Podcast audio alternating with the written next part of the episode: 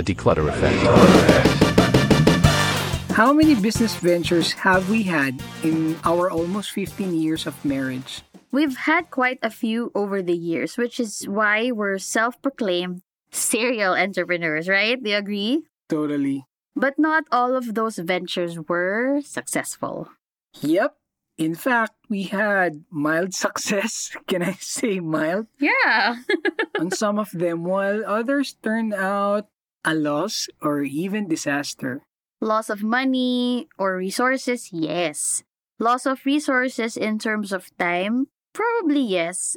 And it's the most valuable resource to protect too, because you can't have that time back anymore. Yeah, which is why we came up with this list we're about to talk about because in that time exchange of having a business, but then the business not being successful, you did lose time and of course money. But what you've gained were things that were more valuable, which are experience and perspective. Which in turn became not just important lessons, but actual part of our core values, like you and me, in our personal values and in how we do business. Or philosophy that we applied in the next business we ventured in. For instance, due diligence. That's something that we weren't aware of back when we were first time entrepreneurs. But now, everything we do, even if it's not business related, right? We've become more meticulous. I know that's your favorite thing to do is, you know, conduct due diligence. Uh-huh. I like that I'm applying critical thinking and being more investigative or always doing a second, third, or even fourth layer of inspection or research just to make sure that I'm making a really informed decision or should I say, educated guess. Good. Yeah, yeah.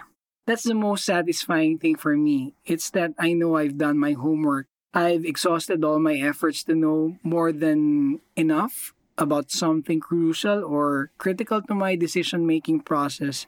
I can sleep soundly knowing that I did the pre work needed before the actual work, even though there are some instances where you want to put the entire control in your hands just mm. to make sure that mm a business or a project can be successful or not, if you do your homework, it can give you a restful evening. Yeah, I agree. Yeah. Okay, so what's the first thing on our list? Well, that's the first thing, actually due diligence.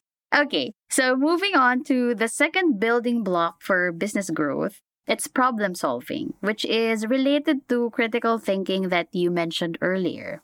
Being in business, especially if you're a small business owner, You'll encounter challenges often, no matter how much you plan or structure your business. It's just the way the landscape is. That landscape is ever changing, so you just have to be ready to problem solve. This is my favorite on the list. In my opinion, problem solving is acquired over time. Hmm, agree. Whenever you are in a problem solving situation, it's never the easiest because mm. that's where you are faced with a wall that is difficult to climb or you have a specific problem that it took days for you to figure out the solution. But nevertheless, it should be embedded in you that whenever you encounter a specific problem, you have the patience and the mindset that these problems can have a specific solution, but it requires determination and perseverance. State. I can attest to how important it is to cultivate strong problem solving abilities. You need to have foresight and be rational so you can find creative solutions. And this has been a huge contributing factor to our client success. Ah, yes. Since Team Dklutr's promise is to help clients streamline their workflow for efficiency and profitability, so, problem solving has been key to our agency's success. Yes, which is also why clients keep on referring us. We've grown this business and turned it from a single VA working in the gig economy, that's me, to an actual full fledged, fully registered agency. About 95 or I think even as high as 98% of our business has been on referral or due to referral, and we've managed to save a lot on marketing costs on account of it. And personally, I love working with clients who have been referred because they're already pre vetted. They know the quality of work that we do. They already have their insights about us. They know what they're getting into with us.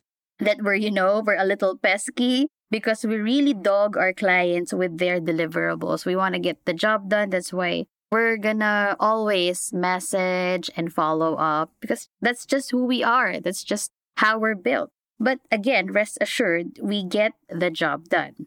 And this is the perfect lead in to the third building block for business growth, which is networking. I feel like throughout the years, networking, especially here in the Philippines, has gained somewhat of a not so exciting reputation because there are some business people who misuse it and apply pyramid type schemes or business models that simply only benefit the upline and not the people in their network. I agree. Building your network is a beautiful thing, and it's not even just about business. You build a support group, a community, and of course, a formal business network. You integrate yourself in different circles, and as long as you're always upfront and transparent with your intentions, being able to clearly delineate business from personal, your networks will flourish. And as long as your intentions are within the spectrum of what is fair and what is just and what is right, you can capitalize on building your own network in order for you to be in that win win situation between partners of the business. There's that saying that goes, Your network is your net worth. And it talks about your social capital or your ability to build a network of authentic personal and professional relationships, not your financial capital is the most important asset in your portfolio.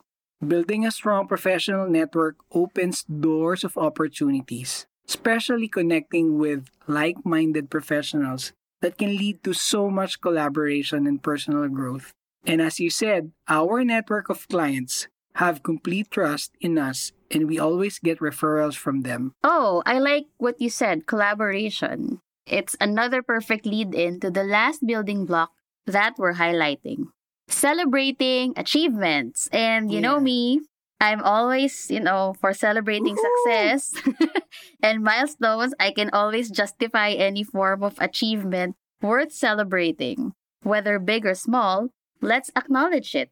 Especially if you're in a team setting, it's very important to acknowledge and celebrate milestones as often as you can. Big or small, that boosts motivation. Recognizing accomplishment fuels a sense of pride and encourages continuous improvement. You can all start the following day with the air of victory and winning in the atmosphere. That is very true in our experience that mm. whenever we have small things to celebrate, like closing a client or someone who that's, takes interest in That's not our, a small thing. Closing a client is a huge thing. It's a huge thing, but closing a client once, but closing a client with a specific project term mm, is huge, mm, right? Yeah, yeah, yeah. So you can see that the team is responding to these celebrations and their energies were up yeah. on a Monday morning, right? Yeah, yeah, totally. A winning atmosphere isn't just about profit or closing clients. It's about completing a task efficiently and creatively. It's about staying true to your systems and processes and enjoying doing things together. That's a wrap. If you haven't already, make sure to subscribe to our podcast so you never miss an episode. This is Team Dklutr signing off. Take care, stay curious, and bye for now. The Dklutr Effect.